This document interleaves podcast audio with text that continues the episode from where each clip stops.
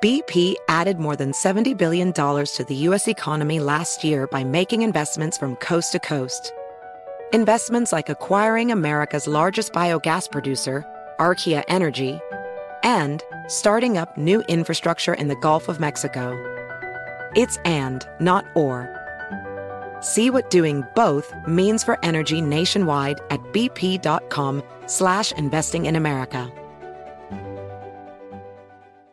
This is Holly Fry from Stuff You Missed in History class. The national sales event is on at your Toyota dealer, making now the perfect time to get a great deal on a dependable new SUV, like an adventure ready RAV4. Available with all wheel drive, your new RAV4 is built for performance on any terrain. Or check out a stylish and comfortable Highlander with seating for up to eight passengers and available panoramic moonroof. You can sit back and enjoy the wide open views with the whole family. Check out more national sales event deals when you visit buyatoyota.com. Toyota Toyota. Let's go places.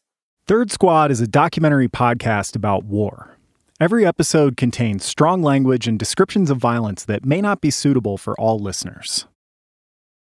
All right, so you're on tape. Are these now, the ones that stand order? Wonderful. All right, so first, uh, what's your full name? Michael Joseph Dutcher. Sometimes you meet people, and without knowing exactly why, you just have this sense that they'll be a part of your life for a long time maybe forever. I felt that way about Michael Dutcher when I met him at Patrol Base Fires in 2011. How old are you? 22. And what's your hometown? Asheville, North Carolina. Michael Joseph Dutcher, Asheville, North Carolina. That name and that lazy drawl have been playing on a loop in my head for a decade illustrated by a grainy black and white portrait of a tired young Marine with dorky square frame glasses and a cardboard tray of slop on his lap. The first thing is why did you join the Marine Corps? Honestly, I have no idea anymore.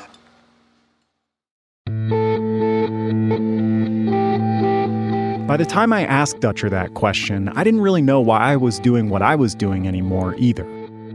It was my third fighting season in Afghanistan as a journalist, and I had my own year long combat tour in Iraq under my belt, too.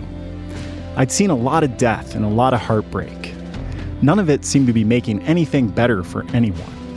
And risking my life to write about it and photograph it had started to seem as reckless and as pointless as the war itself. I was looking for a way out, and when Dutcher got killed, I found it. His death shook me into believing that I could walk away so I did. But I never felt good about it. And I never forgot about Dutcher. I'm Elliot Woods. This is Third Squad, Episode 12 The End of the Road.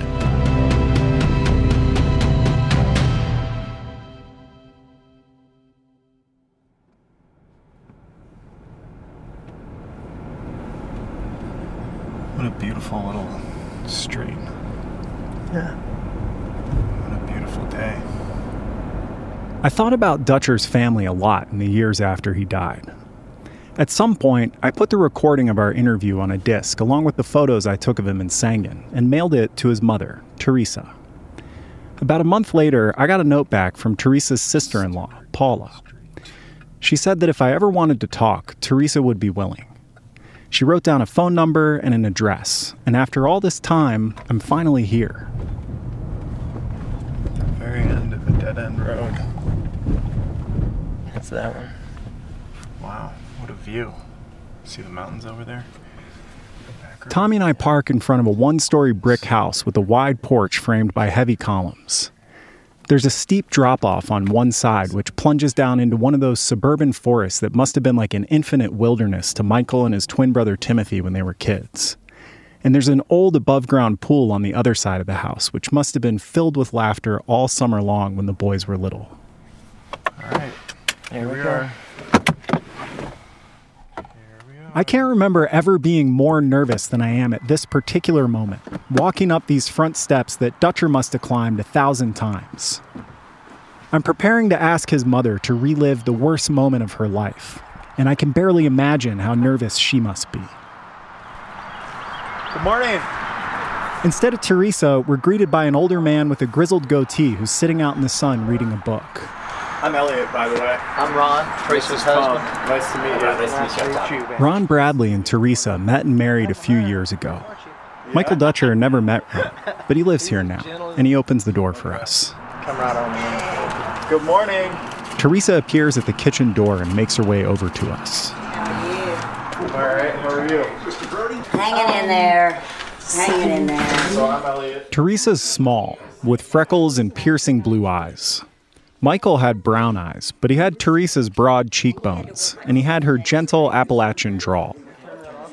I can hear the weariness in Teresa's voice, and I know she's not exactly excited that I'm here. Is this the house that Michael and Timothy grew up in? It is. Wow, were they babies here? Yeah, we moved here when they were five years old. This is my mom and dad's house. Wow. The house is dark inside, with hardwood floors and a long hallway stretching toward the kitchen, where a big picture window looks out on the trees. There's a sitting area near the front door with chairs, a couch, and a fireplace. Family photos line the mantel. I notice there isn't one of Michael in his Marine Corps dress blues, but there is a pair of framed pictures of Michael and his twin brother Timothy, dressed in tuxedos for senior prom. Except for Michael's rounder face and cleft chin, the boys look almost identical. Okay, so would this be your most comfortable place to sit, or here, or where do you uh, think you want to be? On the couch is fine. Okay. Yeah. We sit down by the fireplace to talk. At long last. We made it. I reassure Teresa that she's in control and I'm here to listen, just like I've done with all the third squad Marines. I tell her we don't have to talk about anything she doesn't want to talk about, and we can stop whenever she wants to. That's when an old fashioned clock chimes above the mantel.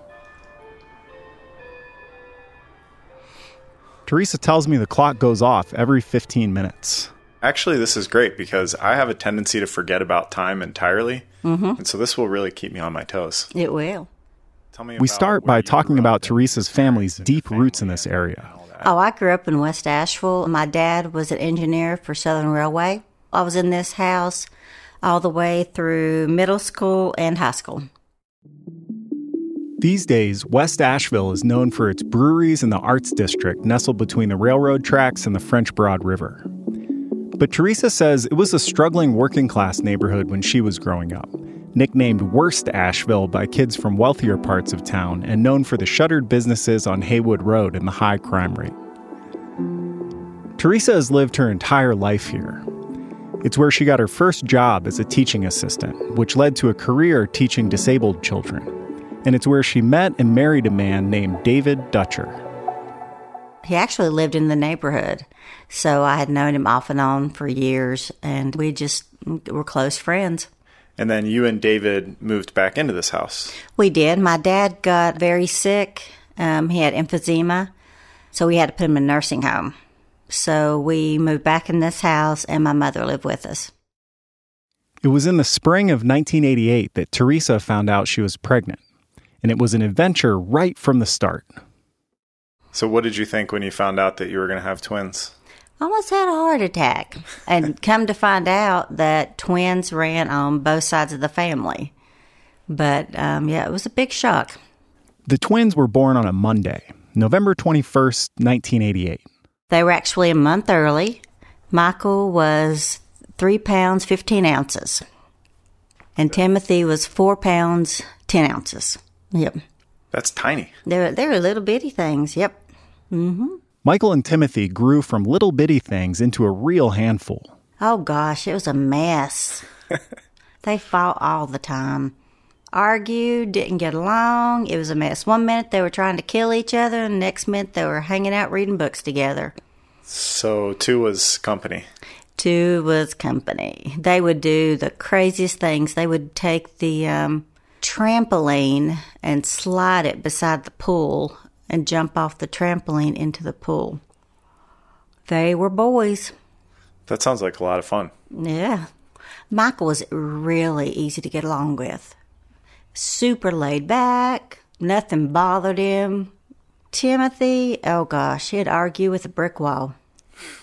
Tell me about their friendship. Tell me about their bond as brothers and how you saw that bond take shape over the years. Oh, they would do everything together, but for some reason they would get into an argument. God only knows what. And then there'd be a fight break out. Did they actually wrestle and fight physically, or did they? yes. They would actually get into fights. I'd have to break it up. Yeah, but the next thing I know, they'd be back playing again. They had bump beds in their bedroom. And it would be funny because even though we had bump beds, you would go in there and um, they'd be sleeping together. Really? Mm-hmm. When they were little? Yeah. That's pretty cute. Yeah. Yeah, they always slept together for some reason. By the time the boys got to high school, they'd found ways to differentiate themselves. Timothy played upright bass in the strings program, and Michael played trumpet in the marching band. They spent time alone with different friend groups, but they were on the wrestling team together.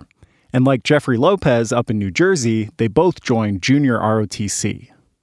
Tell people who don't know what is ROTC in high school. You learn how to drill, you learn how to march, you learn how to flip the guns, and basically it's like you're in boot camp. You learn all the military ranks. Learn all the history, learn all the background. They had a study hall. They went to mud runs, Six Flags. I mean, it was just like a little community. And the boys absolutely fell in love with ROTC. They would spend every waking minute there.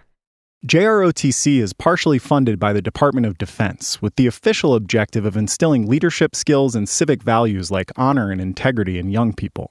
The instructors are legally barred from recruiting, but it's still a pipeline into the military for many of the more than 500,000 teens across the country who are enrolled at any given time. I wanted Timothy to go to ROTC because Timothy was a handful. So I figured that'd be really good for Timothy. And I don't know why Michael just decided he wanted to join ROTC. But he originally wanted to be an architect. Did either your family or David's family have a military background? Not really. I mean, my dad was in the war, the Korean War, and David's dad was in the military, but the boys never had any interest in it whatsoever. Then all of a sudden in high school, and I don't know if it was so much joining the military as it was they just liked being part of that community. So, what did you think about their participation in ROTC? I guess, if I had to admit it, I was very naive. I had no idea that that would lead to a military career. I just thought it was like band or strings, or something else. It was just an extracurricular activity. So when they joined ROTC, the war in Iraq was just starting. Right. What do you remember about that time period? What do you remember about watching these wars start and what you were thinking at the time? I remember um, my sister in law, we discussed several times if there's a draft, we're moving to Canada. Our boys aren't going to go in the military. So honestly, I didn't pay any attention because during that time period, I was so focused on David. The boys' father, David, was ill for much of their childhood. When he was feeling well, the family would go on camping trips in the Blue Ridge Mountains, and the boys would help David work on his old Camaro. That might be where Michael picked up the knack for fixing things that he was famous for in Third Squad. But by the time the boys hit their teenage years, their dad's health was deteriorating rapidly. David was sick for a long time.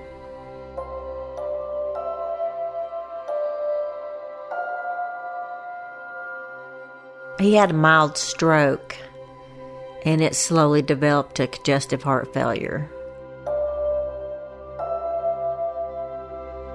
That was back when the boys were in elementary school. So he'd been sick for quite a while. It just kind of slowly progressed and got worse and worse.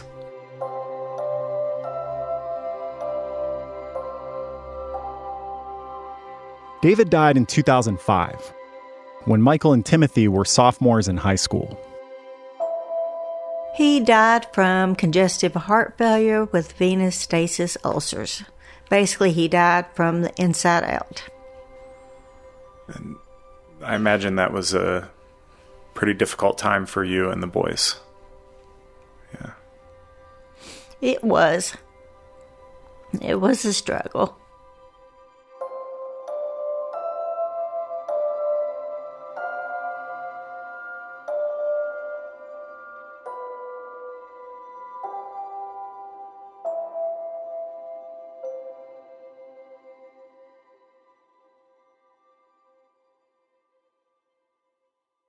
What effect do you think that had on Michael and Timothy? They were both very angry. Both very angry. As a mother, with the extra responsibility of not just caring for yourself, but also shepherding these two young boys through the loss of their father and his sickness, what was that like for you? Honestly, they weren't home that much. Between band, Michael had to play in every football game. When he wasn't in band, they were volunteering for everything that ROTC had. And lucky for me, I didn't really have to worry about them. You know, they had each other. and then they had, um, you know, First Sergeant. And he kind of looked out for them. So I always knew where they were. And I was, I guess I was just like in survival mode. Yeah. What kind of questions do you remember Michael and Timothy asking you about what was happening when David was sick and when you eventually lost him? Timothy's big question was why didn't God answer my prayers? That was Timothy's big question. Michael never said anything until Christmas. He died in October. And Christmas Day, Michael finally broke down. But he never asked any questions. He never said anything. He just cried and cried. That was it. He was a very quiet young man.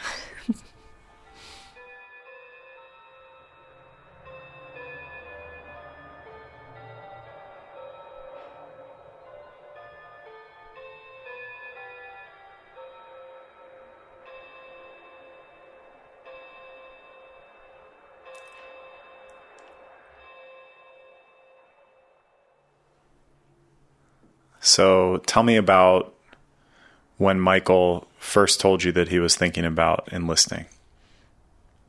I had no idea until Michael's senior year. And then he dropped the bomb.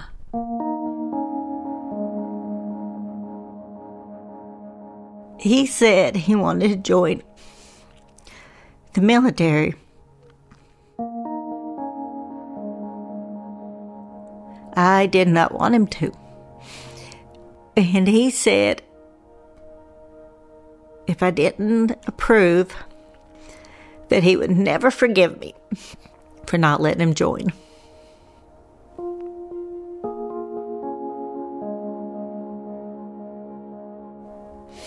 That was it.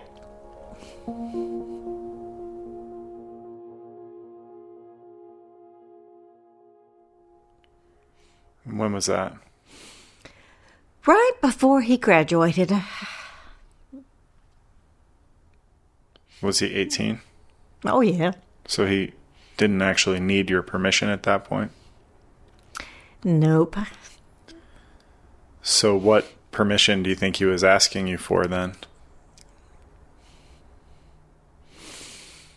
If I would be okay for him to leave. So why didn't you want him to join? Because you never know what's going to happen. And I was just worried that something bad was going to happen.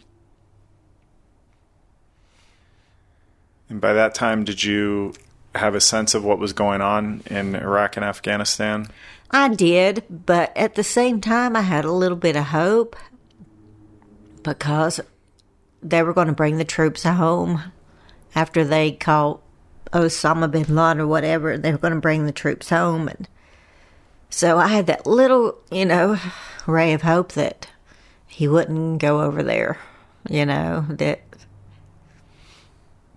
that it wouldn't actually be a war that he would go into.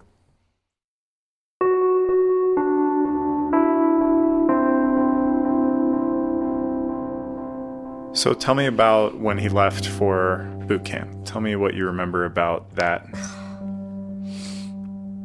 We all went down to the recruiter station. Actually, Oh, you have a picture. yep, him leaving. Wow. We signed the papers, then we all went out to eat, and we all hung out with him and went back to the recruiter station where the van was. And Paul had all these flags and everything.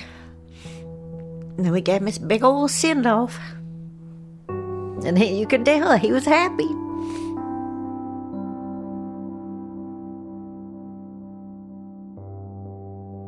In the photo, Michael's wearing a black golf shirt buttoned to the top.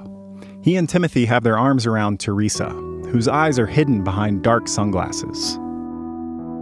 So you saw him get in the van and pull off? with a smile on his face.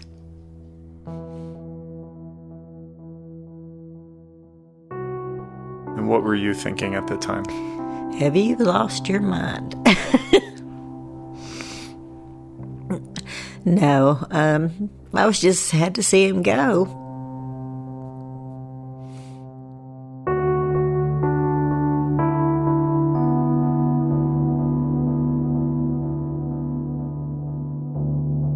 We'll be back after the break.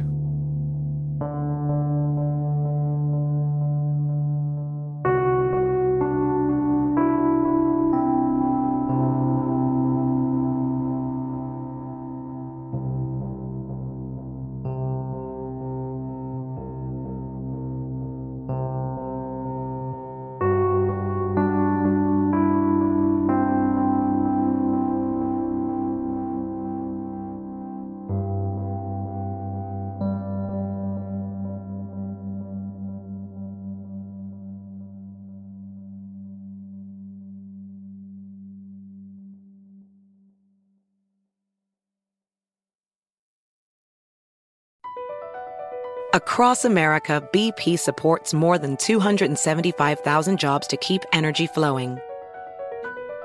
Jobs like building grid scale solar energy in Ohio and producing gas with fewer operational emissions in Texas. It's and, not or. See what doing both means for energy nationwide at bp.com slash investing in America. Residents at Brightview Senior Living Communities enjoy enhanced possibilities, independence, and choice.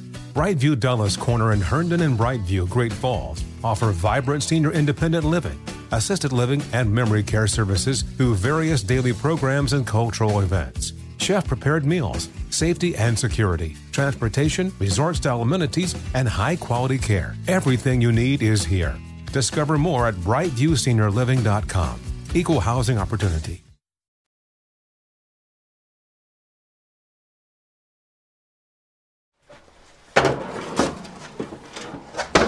There's a pull down staircase in the back hallway of Teresa's house that leads up to the attic. We follow her up through the narrow entrance into the dimly lit space, where she points out a few plastic tubs nestled among boxes and crates of random stuff. If you want to look at any of this, you can. This is everything I have from Michael. All the boxes, all the letters. These tubs contain everything the Marine Corps returned to Teresa after Michael died. Yeah, this is his uniform. And more letters, more official paperwork. You just keep them up here. Yep. I don't want to look at them. That's his graduation photo. From recruit training. Yeah, and this is when we were in California,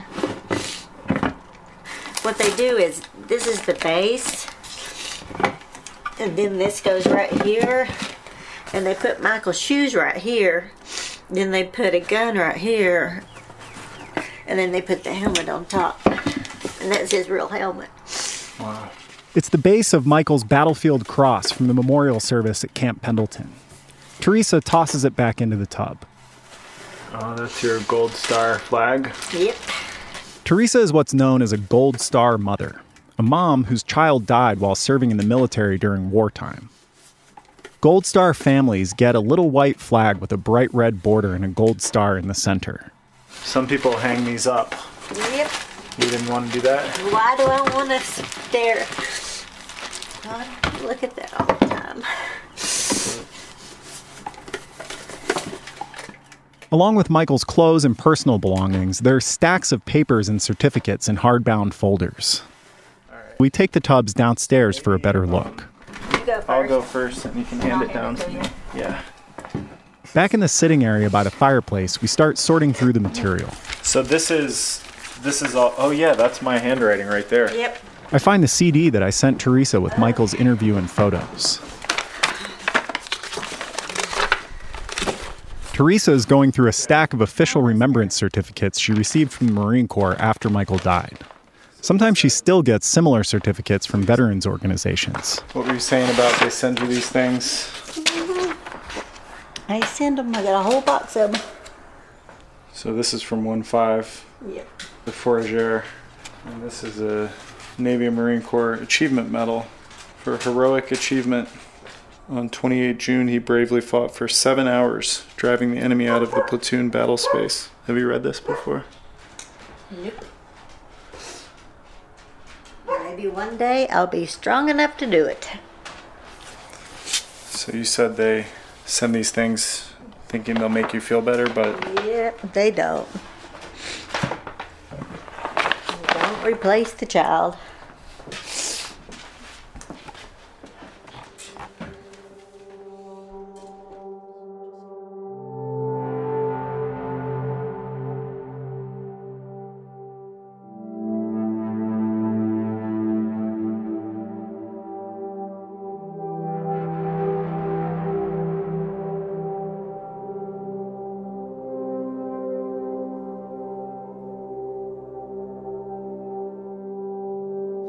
So,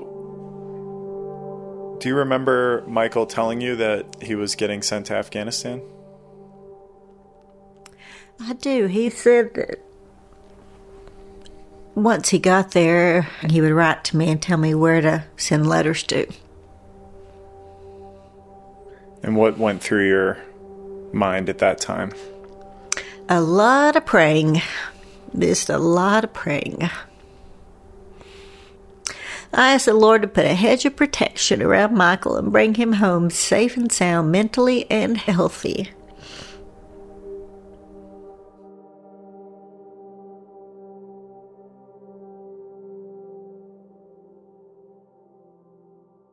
Did he talk to you about what they would be doing there or what the mission was or why they needed to go there or anything like that? He told me that they were going to train the people lived in the village how to take care of themselves, basically. And did he tell you anything about what was going on with the unit that was already there or where he would be going or Nothing. what did you know about what the US was doing in Afghanistan at that time? All I knew was they were trying to bring the troops home. Apparently, according to the news, that everything had calmed down and they were going to start pulling all the men out. So I, I would like to know what your communication was like with Michael while he was in Afghanistan and what he told you about what they were doing there. We were constantly writing letters. I mean, letter after letter after letter.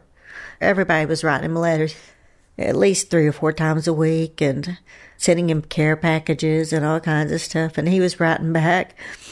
And um, he never told us anything bad that was happening. So you were getting handwritten letters from Yeah. Michael? What about phone calls? Nope, just letters. So that recording that I made was the only time you heard his voice after he left? It was. Here's Michael back in Sangin talking about his plans for after the Marine Corps. Since I've joined the Marine Corps, I've decided uh, I want to follow my mom's footsteps and uh, become a teacher because I really like what she does. Right now, I'm just trying to figure out what subject I want to teach. Any ideas? Right now, I'm thinking uh, I definitely want to teach high school. Might be an autism specialist like my mom, or uh, teach science or history. Cool.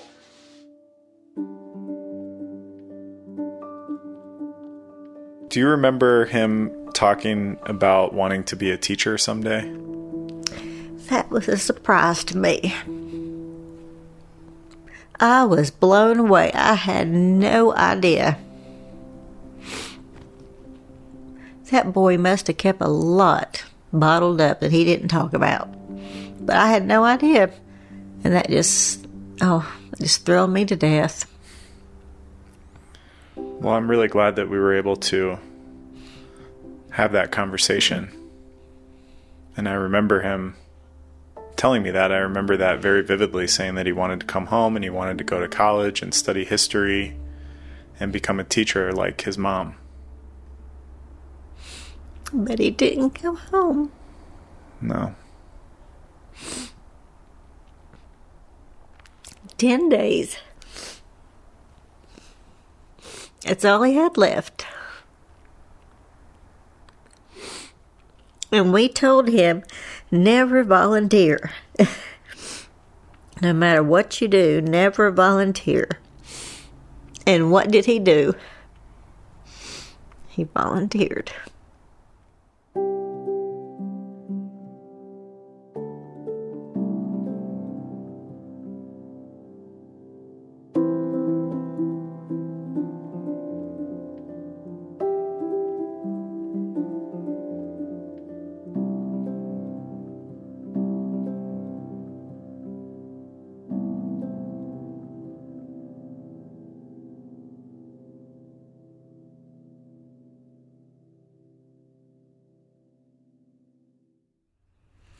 Ask you about the day when you found out that Michael had been killed.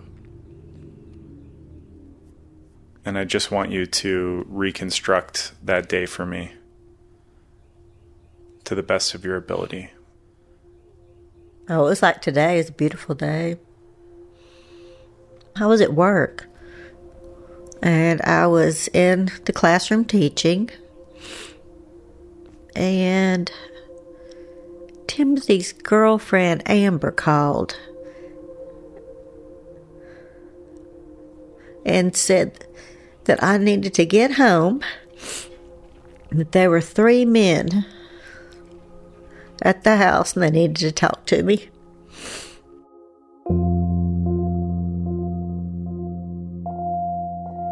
We've seen all the different movies, haven't we? And we know exactly what happens when those three men show up.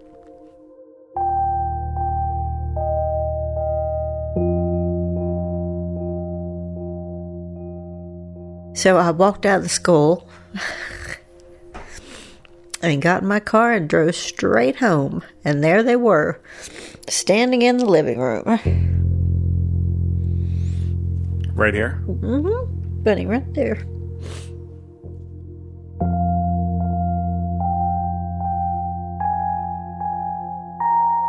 They were dressed to the T. All their dress blues, had their little hats on. I went hysterical. Timothy picked up the coffee table, threw it across the room. It shattered everywhere. Went from crying to laughing hysterically. That poor man, I think I scared him to death.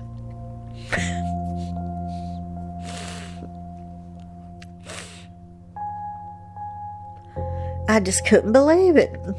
Just. It was like the whole world was crumbling in. I was so mad. Obama promised to bring him home after he caught Osama bin Laden or whatever. Oh, I was cussing like a sailor. And one of the guys asked me to stop cussing the president. I guess it's not nice to cuss the president. And then we just started calling all the family members.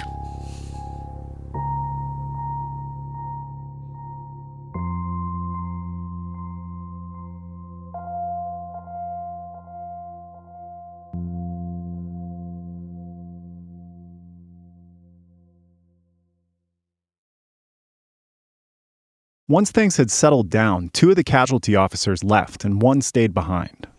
Uh, we had to sit at the dining room table, and he had this big book, and it said, What to expect of the coming days. And next thing I know, he's going over all this military stuff. It's all forms and regulations and forms and regulations. And talking about Michael's stuff would be shipped here and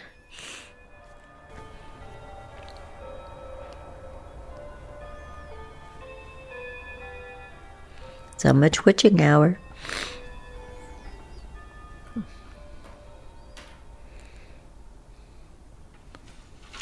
You were Michael's next of kin, right? Mm-hmm. So you had to fill out the paperwork for the retrieval of his remains and Yep. the life insurance and all that stuff. Mhm. And they made they make you do that right then and there. Yep. That's the military for you. Yeah. We had to get in touch with the funeral home. We had to get in touch with the memorial where Michael's buried. The bank. I can show you the notebook. It's huge. Yeah. Did they tell you anything about what happened? Oh, he read it to me.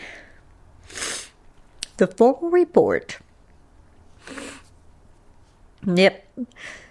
Apparently, he tripped on a IED. It was, a, it was covered up. Then he jumped over it, and the tip of his boot caught it. And did they tell you anything else about that? The helicopter came and picked him up, and they thought he was going to make it. But once they got him in the air, he didn't make it.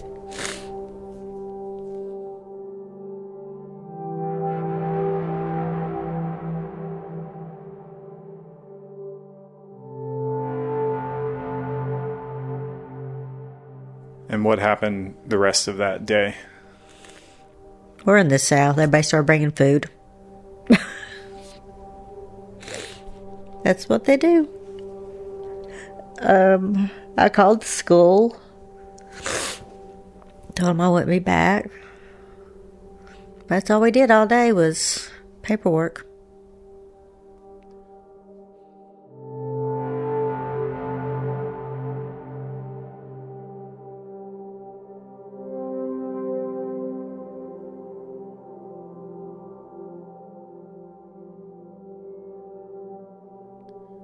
Earlier, we talked about when David died Mhm. and how you had to go into survival mode. How was losing Michael different? What was the aftermath of that like for you? Oh, it was totally different because it was all logistics, you know. Made sure everything had to be perfect. Had to have your I's dotted, your T's crossed. We had to go to the courthouse. I wasn't by myself. Um, the liaison kept coming over and coming over. I think he spent like a week here. So there was a lot of work to do. Oh gosh, it was insane. What can you tell me about the memorial? we had to go out and meet the airplane. And and they brought the body home. And originally I wanted an open casket. And the guy said, Well, I don't think you do. I said, Well, let's wait and see. So we had to wait till they do all that stuff they do to them. And they showed us and it didn't look like Michael. But we decided not to have an open casket. It just didn't look like him, even when they did all that stuff. So a lot of mothers and fathers are never able to see their children when they've been killed in war Why not? because there's not enough left to oh, that's true. I didn't to see. that. So Michael didn't look the same. But do you think you needed to see him? Do you think it was important for you to see him? Yep. I need to see my baby.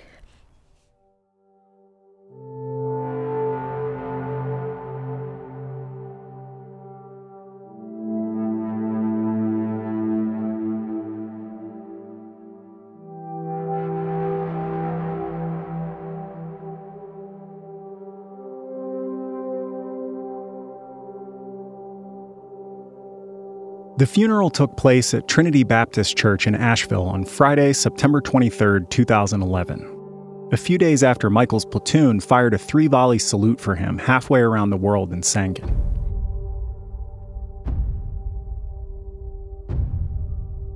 He was buried with full military honors at Western Carolina State Veterans Cemetery in Black Mountain.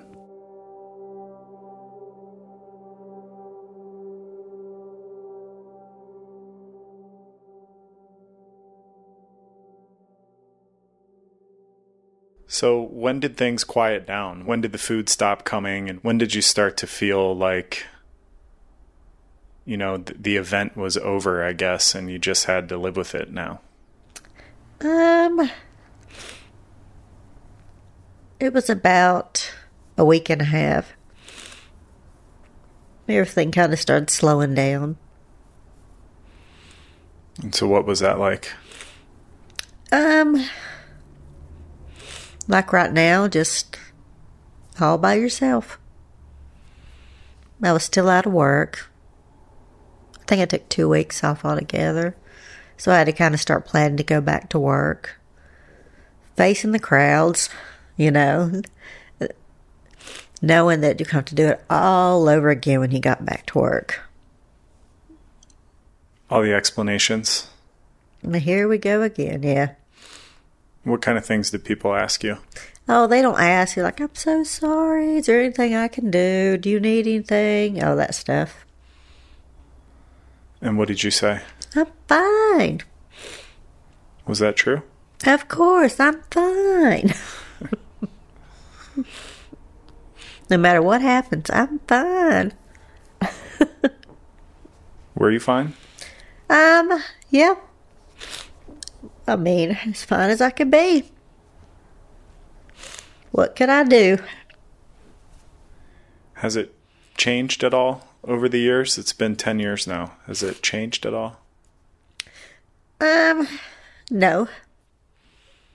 I actually started spring cleaning, as you can tell, and I started going through some stuff, and I found some of his stuff.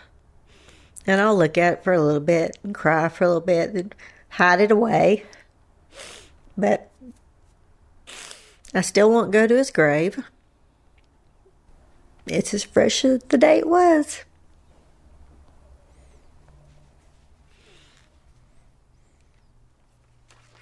And a lot of that's probably the same from WLOS. And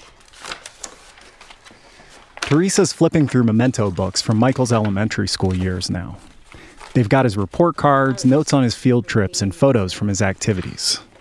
See, that's my baby. See how he's just so happy all the time. Oh, yeah. That's him in a school play, Was he a Teenage Mutant Ninja Turtle? playing soccer. Oh, wow. But He was just a happy child.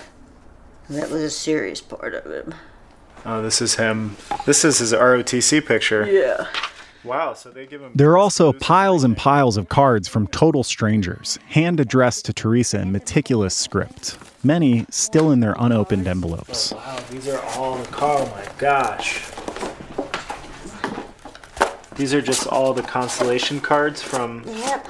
Wow. Where do you think they get your name and number and stuff? I have no idea. The sweet old ladies. That's, you know, That's what they do. They sit around and write letters. You can tell they're old. Look at their handwriting. Yeah, it's beautiful. It is. Teresa's husband, Ron, has come in from the porch with Flash, the dog. He wears a pained expression on his face as he watches Teresa sift through the almost comically large stack of cards. It's some little old lady that meets every Yeah, they- Saturday. they have nothing I to don't think they do. mean well, but it, it, it, it hurts Teresa. I've seen Yeah. her look at the cards and cry, and, you know, and then I take them and I put them up. Yeah, I've got tons of them. I look at their names and say, oh, that's so sweet. They always say the same thing. What do they say? Just letting you know that we're thinking about you at this time. Thank you for your son's sacrifice. What do you think about that word sacrifice? Sacrifice. Well, who did he sacrifice himself for? A bunch of people that don't even appreciate him. When he was going out, the guy in front of him was a Taliban scout.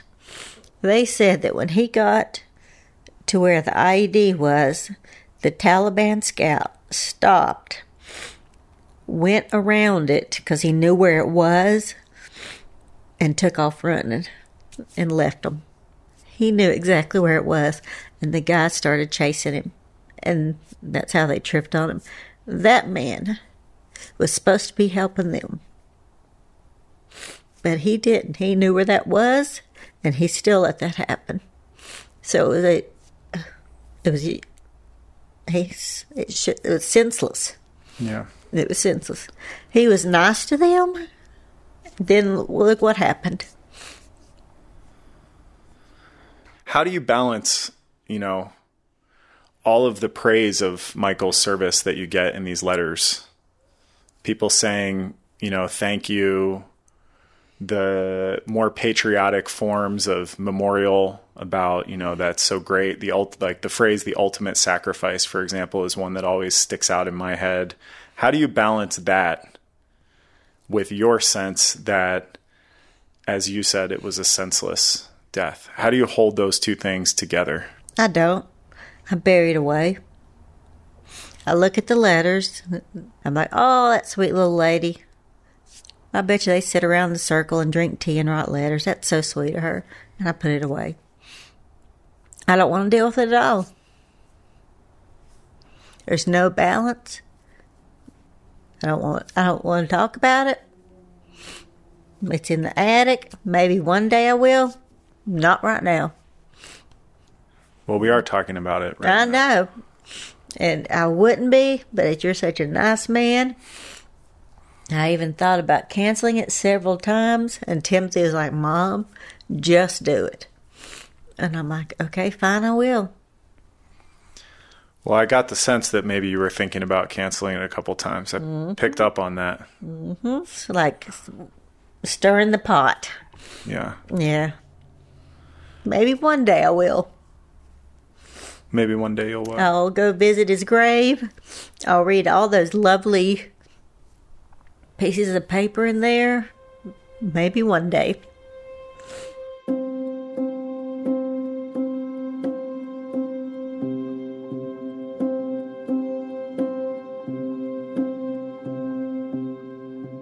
The Biden administration still hasn't announced the date for the final withdrawal from Afghanistan while Teresa and I are talking.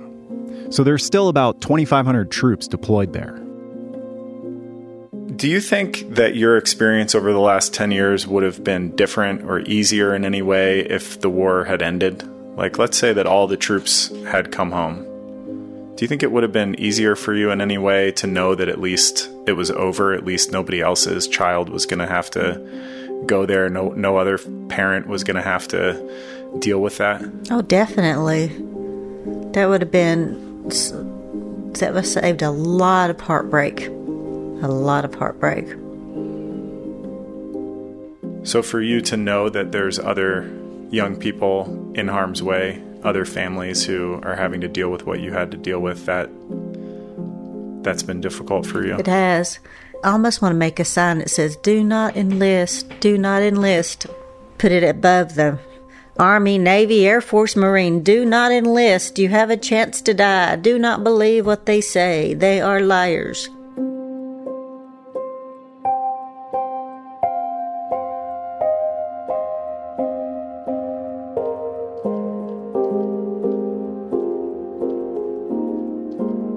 We'll be back after the break.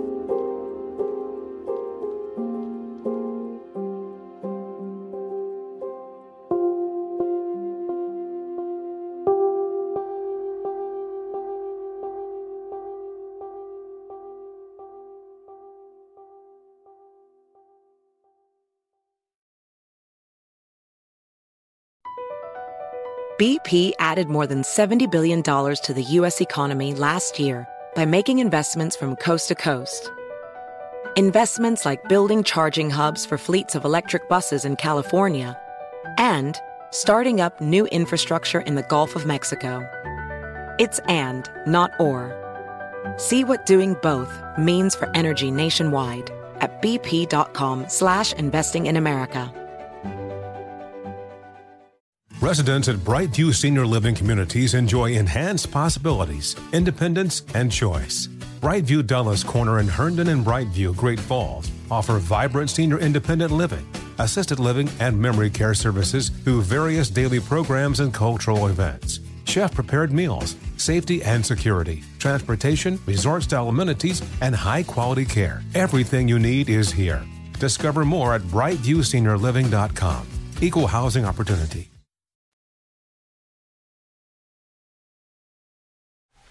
All right. The box.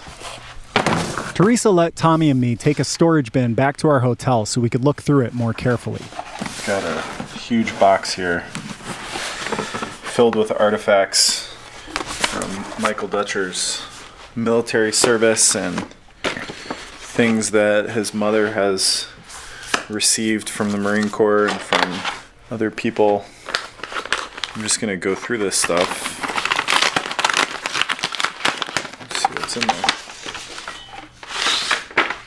And this is Michael Dutcher's posthumous Purple Heart Award, signed by somebody who, sitting in an office somewhere far from Afghanistan, almost certainly never met Michael Dutcher and probably doesn't remember him. This is a condolence letter from the Department of the Navy, which the Marine Corps is a part of. And it says Dear Mrs. Dutcher, please accept my sincere condolences on the death of your son, the late Corporal Michael Joseph Dutcher, U.S. Marine Corps. I realize it is difficult at a time like this to complete forms and administrative details, but it is necessary and should be done as soon as possible. Yeah, it's interesting. One line basically of condolences and then right down to business. Yeah, I mean, what do you expect? You know, Yeah. you can't grieve and mourn for every single person beyond a very pro forma level because if you did, it would be impossible to fight wars. That's for sure. There's more official correspondence geared toward tying up the loose ends of Dutcher's short life. So here's something from the state of North Carolina about Michael Dutcher's estate. It's the money in his checking account and his the value of his Jeep. So yeah, his total personal property was worth seventeen thousand seven hundred eighty-one dollars and twenty-nine cents. He had about almost ten grand in his Navy Federal Credit Union checking account, and he must have had almost twenty-one hundred dollars in debt that got subtracted. That's not a lot of money for somebody who's over there putting his life on the line. No. They don't make a whole lot of money. I mean, that's the thing. When I enlisted a private first class in the Army or Marine Corps made like $14,000 a year. Holy shit.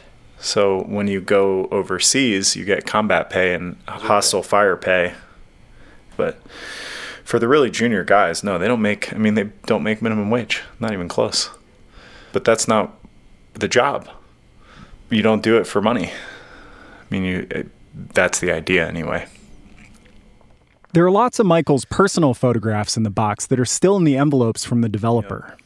A vacation to Disney World, a cruise with Teresa and Tim somewhere tropical. Pictures from the day Michael graduated from boot camp and rode home from Parris Island to Asheville with his head slumped on his friend's shoulder in the back seat. Both of them out cold. Here's that picture of him on his motorcycle. It's a Suzuki. So, this is the bike that he wanted to ride back across the United States, and he is beaming. Just beaming. Mixed in with some of these pictures of Michael graduating from boot camp in his new uniform with his white hat, standing there looking thin and fit. There are pictures of the casket arriving in Asheville and Marines unloading the casket from a small airplane, small jet, with a flag draped over it. They had quite a few Marines on hand to unload the casket.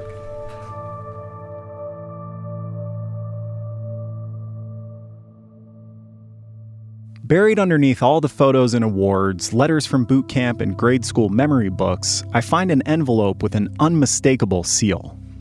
This manila envelope has a very important from address in the top left corner. It says the White House, Washington, D.C., 20502. There's two pieces of cardboard inside, and in the center of them, there is a letter from the president sent on October 20th, 2011, with his seal emblazoned in the top center.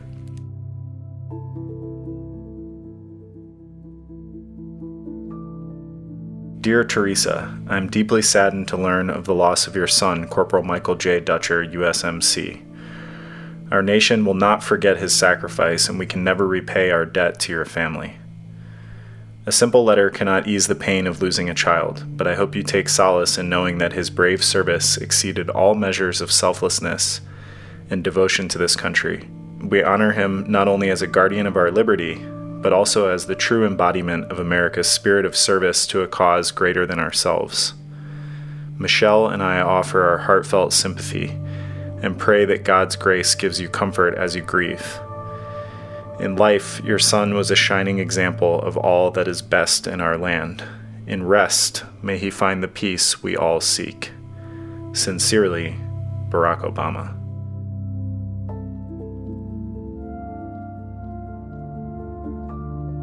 Part of me really does believe that people like Michael Dutcher are a true embodiment of America's spirit of service to a cause greater than ourselves. I just think that that spirit of service to a cause greater than himself was wasted.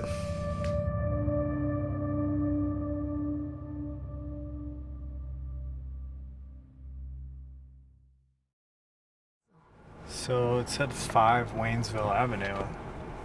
Is this it? There's the Jeep Wrangler. Do you think oh, that's yeah, I bet that is it. it? This is it, yeah. That's definitely his Jeep then. Dutcher's Jeep? The next morning, we head over to visit Michael Dutcher's twin brother, Timothy, who goes by Tim to everyone but his mom. Tim lives right across the street from Asheville's legendary French Broad River, which is swollen and muddy now from the spring rains. Howdy. How's it going? Pretty good. How you doing? Good. I'm Elliot. Nice to meet you. Nice to meet you as well. Tim's once uncanny resemblance to Michael is harder to gauge now than in the high school photos on Teresa's mantle. Tim's got earrings and a big beard and about five times more hair than Michael had in Sangin. His voice is Michael's, though. And he's got the same laid back energy. But things are not so laid back at the house Tim shares with his girlfriend and his dog, because they're actually packing up to move to Colorado, and people are swinging by to say goodbye. Looks like you have some friends. Yes, yes. Uh, well, I used to work with that guy who just lives up the street. We were planning to hang out here and talk, but that's not looking like our best option anymore. So we load up and head to the hotel. And I'm happy to drive, so. Hey, do you want to just hop in with us? Or do Sure. want- All right, Let me let's just do it. I'll hop in the back here. Hey, is that Yeah, Michael's that is Jeep? the same Jeep. I drive it every day. Wow. I love that little Jeep. Yeah? It is. We make our way back up the steep and winding road to the crosstown highway. A lot of the Marines that Michael served with said that when they saw you for the first time, it was a total shock. Like Oh. it really freaked them out. almost had a heart attack. I walked into the barracks and I think I was on the second deck. I think it was Mendoza came out and he had nothing but a towel on and his stocky ass just bum rushed me and picked me up. Started crying.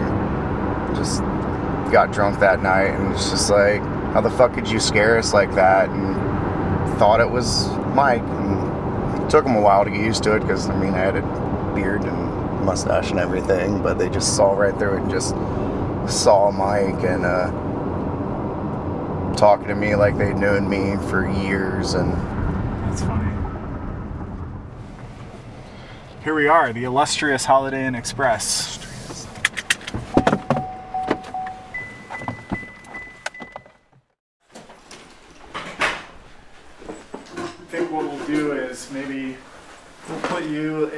This armchair over here and I'll sit in this chair. Okay.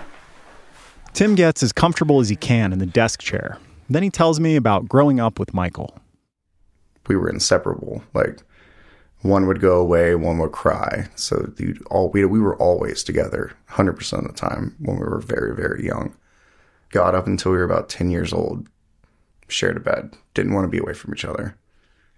Yeah, your mom said that at one point you even had bunk beds and she'd put you to bed in your separate bunk beds, but she'd go in the morning and you guys would be curled up together. Yeah, I mean, you from the womb, you're cuddling your best friend in the world, and that's what he was to me. Wow. He was the first person I ever knew, the first person I ever like, well, got punched by.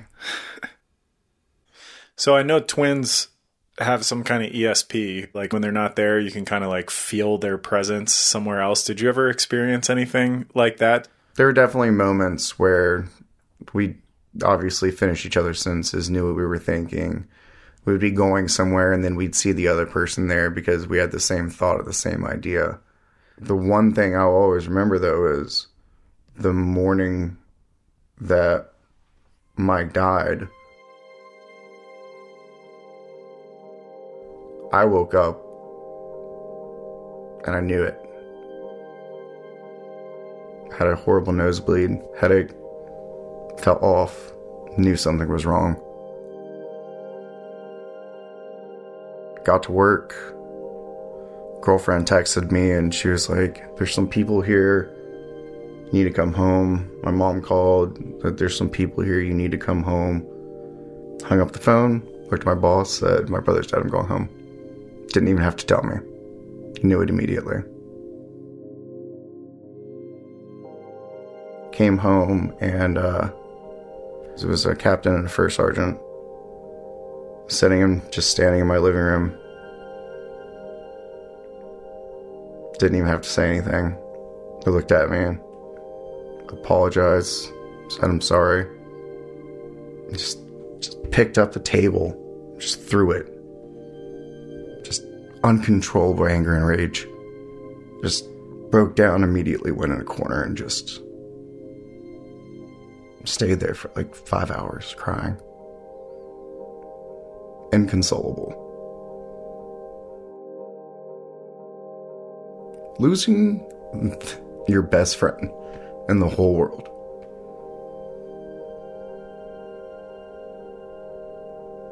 I've known people who have lost siblings and I've lost friends and nothing will ever, ever compare to losing your other half.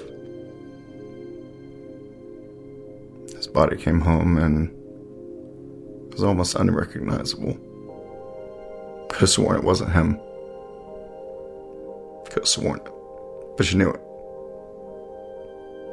You knew it was him.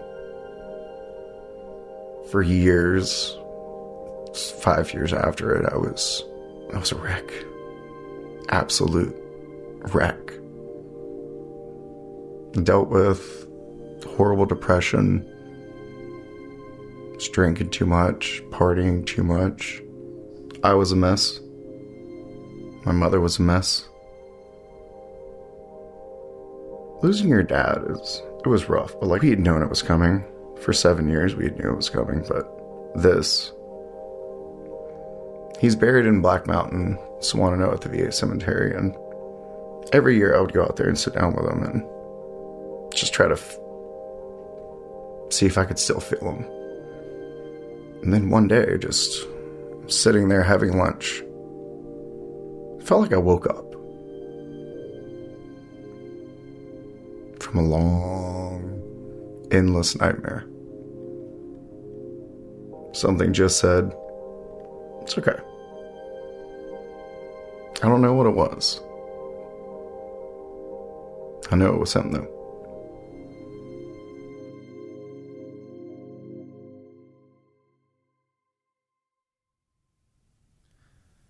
So you still drive Michael's Jeep. And I wonder how often you think of Michael as you're trying to move your way through the world. How often do you look to him and remember him and and and think of his example and the way he was as you're trying to just deal with everything that life throws at you? I think about him every day. I mean, he was my twin. I can't not think about him. In the long term, as I mentioned, coming out of depression and just five years of just being in a fugue, I try to open myself up to everybody. I try not to be a recluse. I try to be more outgoing. I try to take chances more because life is short. We're not here forever. Make it worthwhile, just like he did. Your mom was very kind to us yesterday and very open and very direct and honest with us. She also seemed, from the moment we sat down, it was so clear that the pain was just under the surface. When I was telling her what I wanted to talk about, there were already tears welling in her eyes then, and I know that she was dreading this.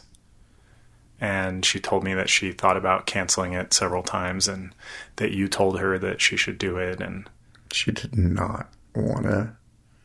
She told me that she just wanted it to be over. And then I told her that it's never over. We got to talk about these things. And honestly, it's good for her to talk about these things because she doesn't talk about Mike very much. She doesn't like remembering, and we need to remember. So, what has it been like for you to see your mom go through this over the last 10 years now? First five years, just like me, was processing, actually coming to terms with the fact that it happened.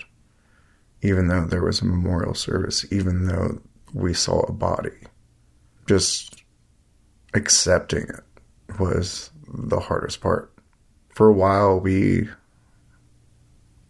kind of kept out of each other's way because it was hard to think about. It was hard to be around each other. But then I started talking about it. Friends, family, my partners, just, it helped me come to terms with it. It helped me process. And unfortunately for her, shortly after losing Mike, she lost her boyfriend. And she was dealt another painful blow. Joe was one of my dad's best friends, and when my dad passed, he was always there for her. He was always there for us. And they started dating, and then he got cancer and he died right after Mike died. And sent her into a deeper round of depression and she felt like she just couldn't catch a break. Just one thing after another. She, at one point, she looked at me and she was like, Did I do something wrong? Can I just not be happy? She's gone through more pain and anguish in her life than I could ever imagine. She lost her husband. She lost her son. She lost the second love of her life. It's been the worst on her. And for the longest time, I was surprised that she held on as well as she did. I don't know if it was a front for me, but I think it's good for her to actually have these conversations. And I mean, it is for me, and I just hope that. I hope that she gets some weight lifted off of her chest and some sense of peace from just talking. Throughout all these years of grief, Teresa has always had Tim nearby. But now he's preparing to start a new life halfway across the country in Colorado. What's it going to be like for you to be away from her? This will be the first time that you've been away for a really, really long time? We still haven't sat down and had that conversation. I don't know how she's going to deal with it. Uh, personally, I'm looking forward to it. It's taken me a long time to come to terms and actually take a chance at living my own life again. I'm excited to get out there and I put my life on hold for a long time dealing with my brother's loss and I hope that she can at least come to terms like I have. That's been a long time. She got remarried and she's been happy there, but there are some days in the holidays, pictures get turned. Don't want to think about certain things. Don't want to be reminded of the hard times. She's come a long way, but I don't think she'll ever be the same. I just want her to find happiness and at least some sort of solace, some sort of just acceptance. You think she still hasn't accepted that that he's dead, or or that why he died, or what do you think it is that she hasn't quite accepted? We've all accepted that he's gone at this point. It's just, I think she's still in a great deal of pain, and she doesn't want to think about my brother or talk about him. She hasn't come to terms emotionally, I think, with it.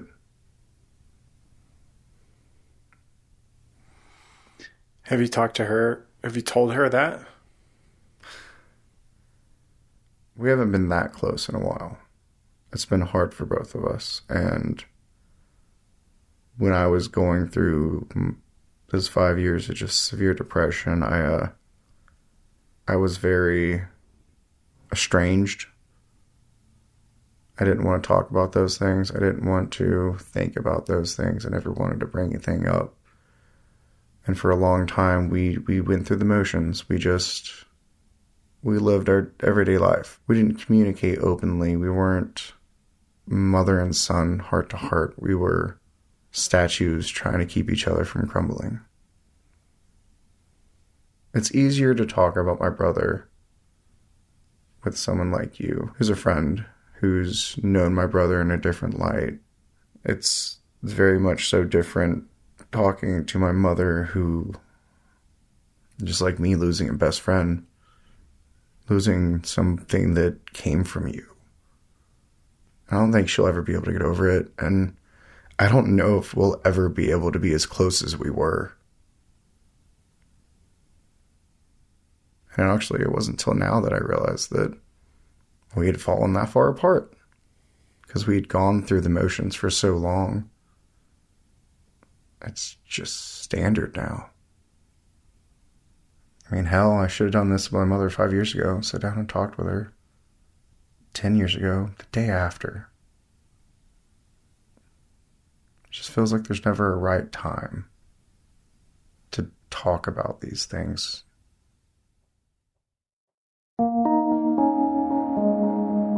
I tell Tim this isn't easy for me to talk about either. In fact, these last few months have been some of the hardest of my life. Asking the squad and Teresa and Tim to relive their nightmares has also meant facing my own dark memories and emotions head on. Dutcher's voice is one in a chorus of the dead who are always with me. Friends from my own time in the military who died in Iraq and Afghanistan. Journalists I knew who were killed doing the work that I got away with.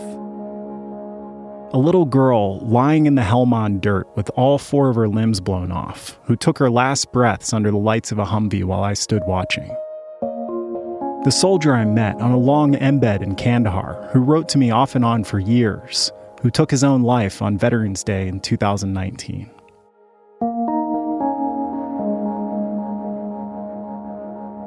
There are more, and lately it's like all of them are shouting inside of my head at the same time, telling me something urgent and desperate that I can't quite make out.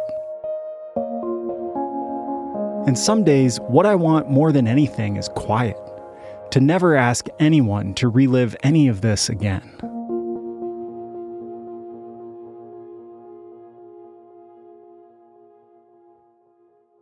Your mom yesterday was talking about how receiving all those cards, she never gets a moment of peace. She can never not be reminded of not Michael's life, but of his death.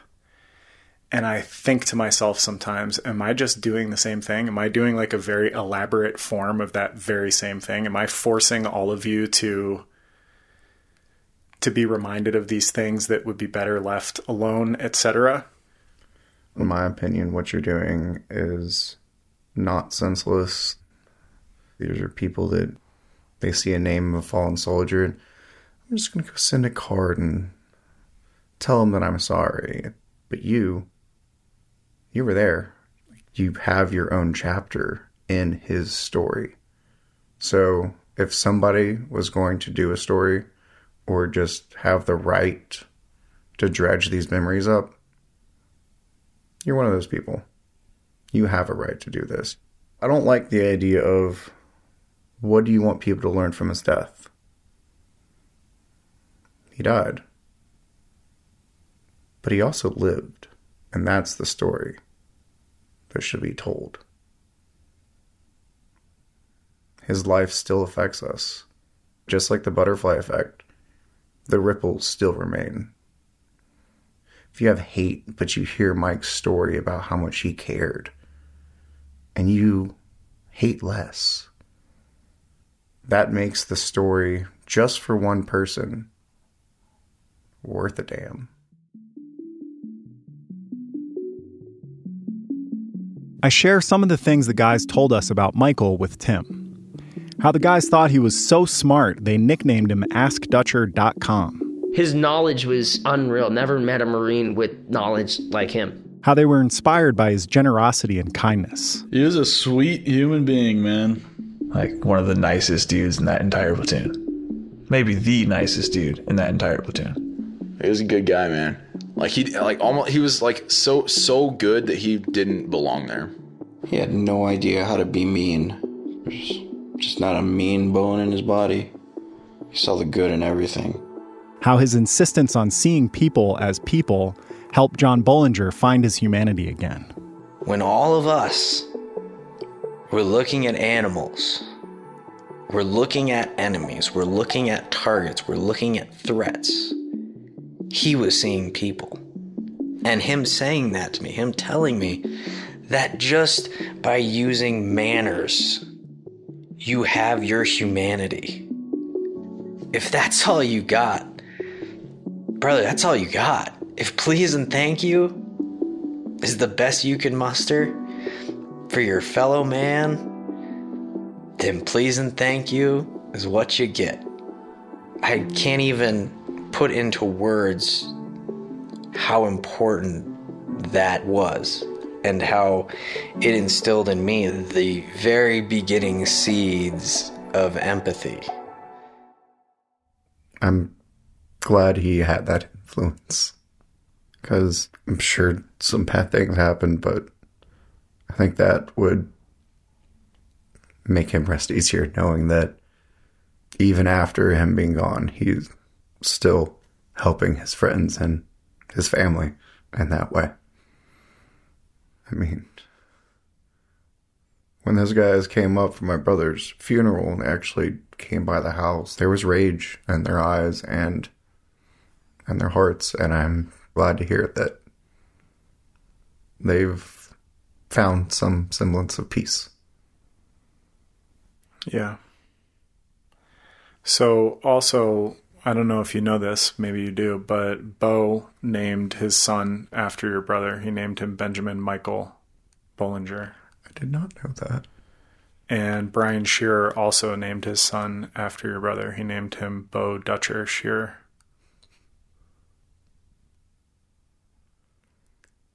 It's very actually heartwarming to hear that he's being honored in that way. I hope that they grow up to be just as just as amazing as my brother did.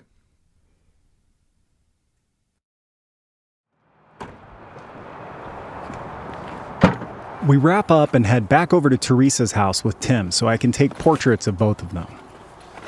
I'm not so nervous this time when I walk through the chain link gate and up the steps. The talking is the hardest part, and it's mostly over. So get nice and close like you like each other. Come a little bit this way. No, We go outside for the portraits, and for the briefest moment, I catch a glimpse of what Teresa must have been like when the boys were little. Okay. All right, crazy eyes She's here. cracking jokes and hamming it up with Tim, pretending to pose for a mugshot and then sticking her tongue out and going cross eyed. But when it's time for the real picture, the smile fades and the resignation that's worn creases at the edges of Teresa's mouth returns. She stares into the lens with tears at the corners of her bright eyes.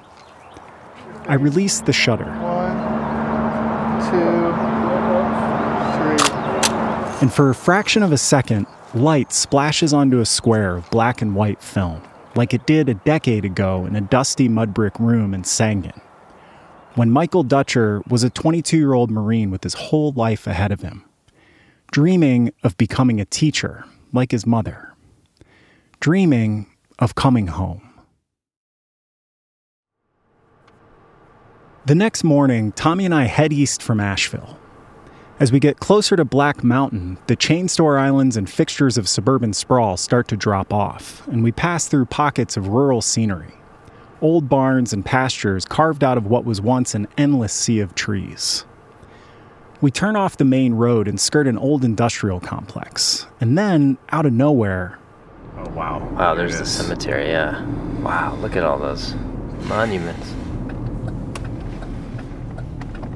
Western Carolina State Veterans Cemetery, Black Mountain, North Carolina. Man, it sure is beautiful though. Look at this on this It's rolling gorgeous. hill. As we're getting out of the car, Tommy's phone buzzes. Look at this news break. President Biden is expected to announce the full withdrawal of American troops from Afghanistan by September 11th. Interesting choice of date. I'd like to dwell on the coincidence of finding out at this exact point in the journey that the Afghanistan war will finally end. But I've only got one thing on my mind right now. There are hundreds of identical granite headstones in neat ranks stretching up a broad, grassy slope. I walk along the lowest road near the road, scanning the names. And to my surprise, the one I'm looking for almost jumps out at me. So here it is. Michael Joseph Dutcher, Corporal, U.S. Marine Corps, Afghanistan. November 21st, 1988 to September 15th, 2011. Loving son and brother. And there's a fresh bouquet of roses in front of it with an American flag. And here somebody left a painted shell. I think I'll just take a minute. I kneel down and close my eyes, running my hand over the cold stone, feeling the soft grain of the granite and the letters etched on its surface. It's a poor replacement for the beautiful young man whose life intersected with mine for a few memorable moments just weeks before he died.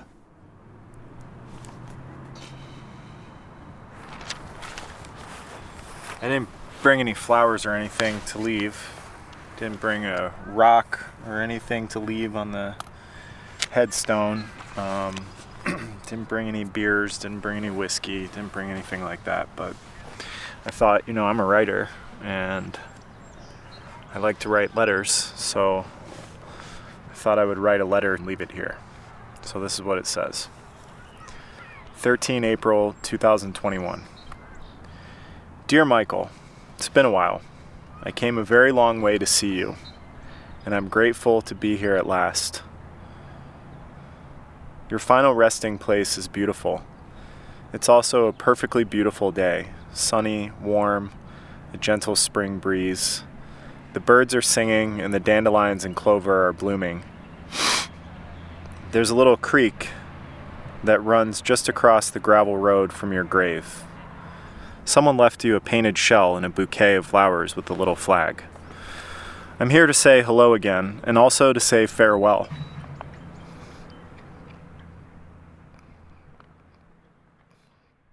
The finality of death is something I understand all too well. But I take some comfort in the idea that you're never truly gone until there's no one left who remembers you. And while I'm sure that's not much consolation to Teresa, I am grateful to be one of the people who remembers Michael Dutcher. One of the people who learned from his kindness in the most difficult of circumstances. And I'm grateful that I've been given this opportunity to keep his memory alive, to add to the epitaph on his headstone here in Black Mountain, which reads simply, Loving Son and Brother.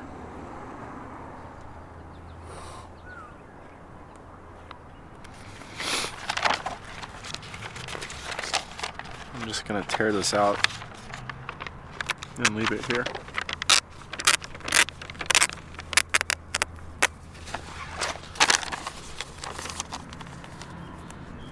Stuff it into this little shell and it will be protected for a little while from the rain.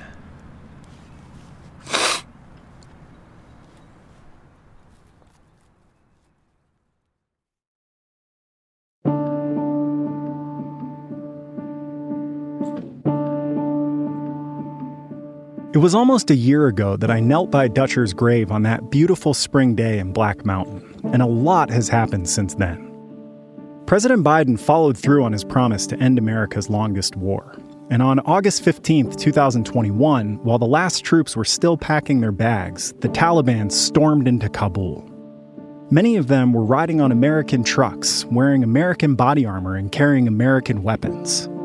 All of it captured from the Afghan troops who'd once been our allies, but who were now defeated and fleeing for their lives, along with hundreds of thousands of desperate civilians. For a couple of weeks, pundits and politicians excoriated Biden over the collapse of Afghanistan.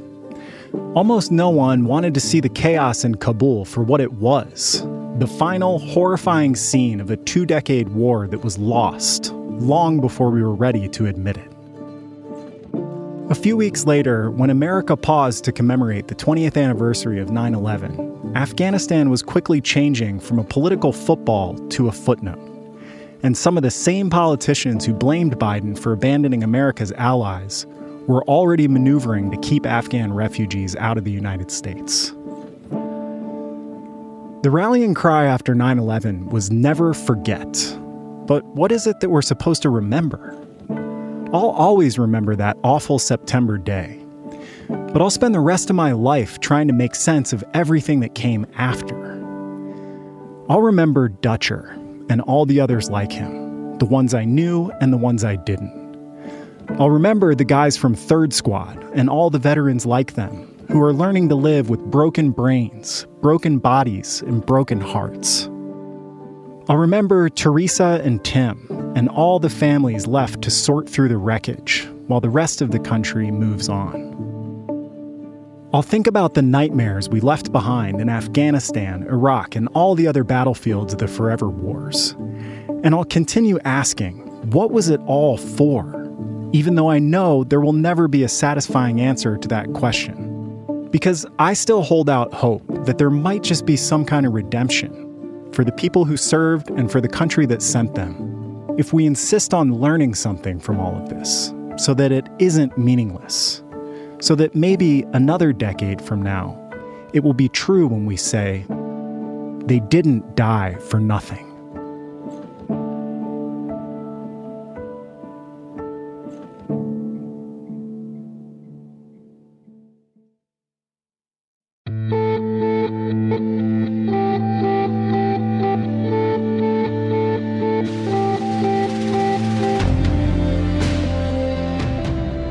Squad is written and produced by Elliot Woods, Tommy Andres, and Maria Byrne. It's an heirloom media production distributed by iHeartMedia.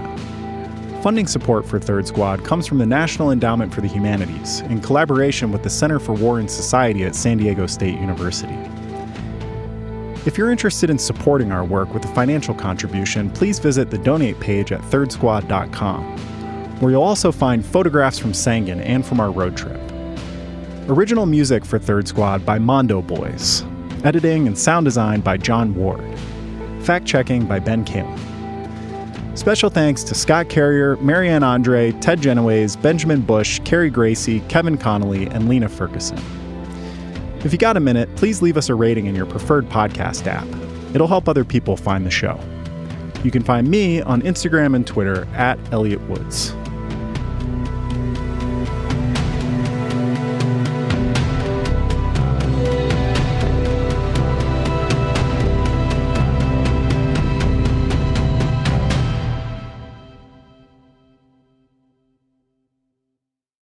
Residents at Brightview Senior Living Communities enjoy enhanced possibilities, independence, and choice.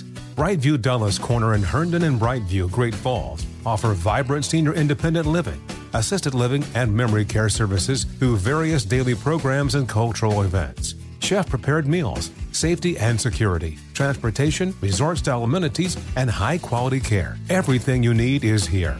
Discover more at brightviewseniorliving.com. Equal housing opportunity. There's plenty to celebrate in March and